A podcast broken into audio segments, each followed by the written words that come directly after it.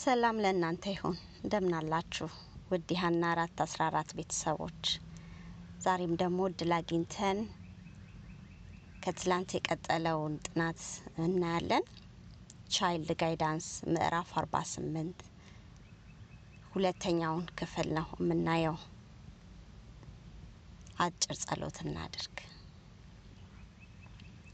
ቅዱስ አባት ሆይ እናመሰግናለን በምህረትህ በቸርነትህ ከኛ ጋር ስለሆንክ ዛሬም ደግሞ ልትመክረን የሚያስፈልገንን ጥበብና ዕውቀት ልትሰጠን ከኛ ጋር ስለሆንክ እናመሰግናለን ለኛ የሚጠቅመንን ነገር ሁሌ ስለምትሰጠን ለልጆቻችን መልካም ወላጆች እንድንሆን ስለምታስተምረን እጅግ አድርገን እናመሰግናለን አቤቱ አምላክ ሆይ አሁንም እኔንም ይሄንንም ለመስማት እድል ያገኙትን ሁሉ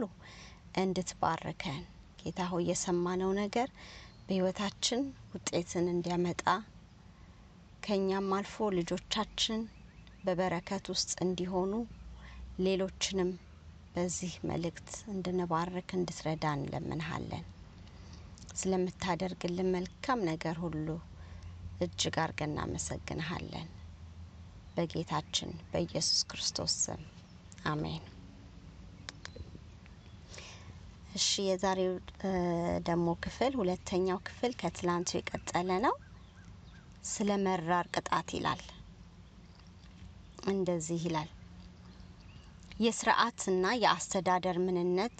እውነተኛ ግንዛቤ በጎደለበት ቤተሰብ ውስጥ የእግዚአብሔር ክብር የሚጎድፍበት መኖሪያ ይሆናል ልጆችም በግራ መጋባት ውስጥ ይወድቃሉ በርግጥም በጣም ከባድ ቅጣት ብዙ ትችት አላስፈላጊ ህግና ሥርዓቶች ልጆች ለበላያቸው ለህግጋት እንዲሁም ክርስቶስ ለነሄደባቸው ለሰጠን መመሪያዎች አፈንጋጮችና አክብሮት አልባዎች ያደርጋቸዋል ወላጆች ጠንካራ ጭካኔ የተቀላቀለበትና የበላይነትን ብቻ የሚያሳይ መንፈስ በልጆቻቸው ላይ ሲጭኑ ልጆች ደግሞ የልከኝነትና ግትርነትን መንፈስ በውስጣቸው ያሳደጋሉ ይህም ደግሞ ወላጆች በለሰለሰ ወይም ፍቅራማ በሆነ መንገድ ልጆቻቸውን የመቅረብ አቅማቸውን ያጠፋባቸዋል ወላጆች ክፉ ቃላት ወይም ቁጣ የሞላበት አላስፈላጊ ንግግር ልጆችን ለመታዘዝ እልከኛና ግትር እንደሚያደርግ አታዩምን ይሄ ትናንሽ ልጆቻችሁ ላይ የምታደርጉት ክፋትና ቁጣ የሆነው በእናንተ ላይ ቢሆን ኖሮ ምን ይሰማችሁ ይሆን ልጆቻችሁ ላይ በቁጣ ስትጮሁ እንዲሁም ስትመቷቸው ትጠይቃላችሁ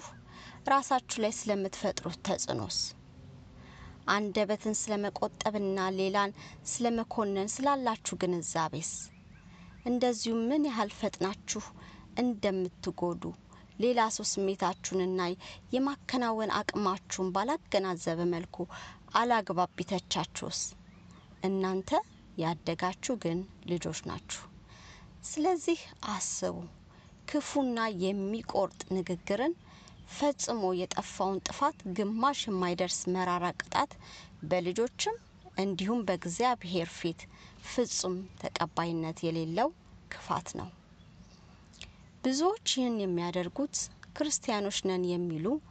ነገር ግን ያልተለወጡ ናቸው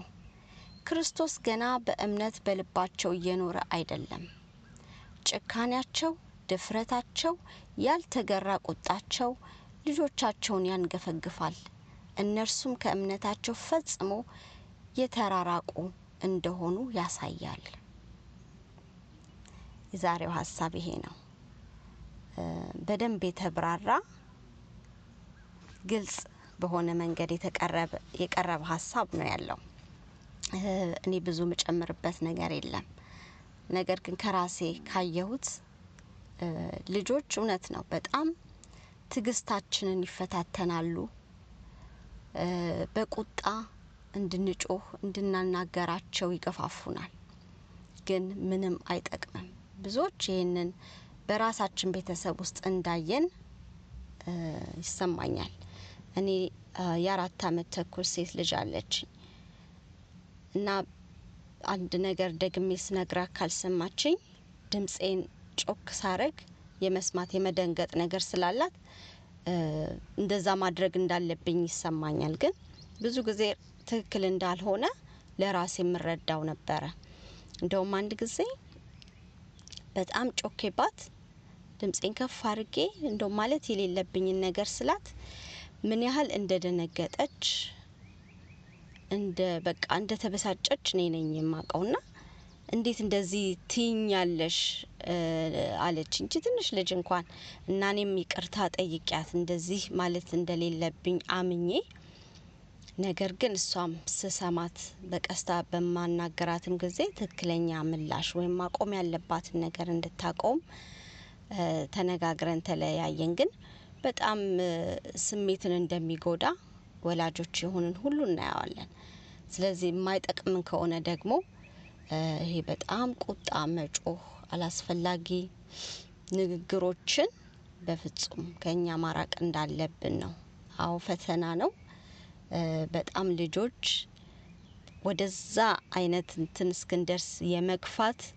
ትግስትን የማስጨረስ ነገር አላቸው።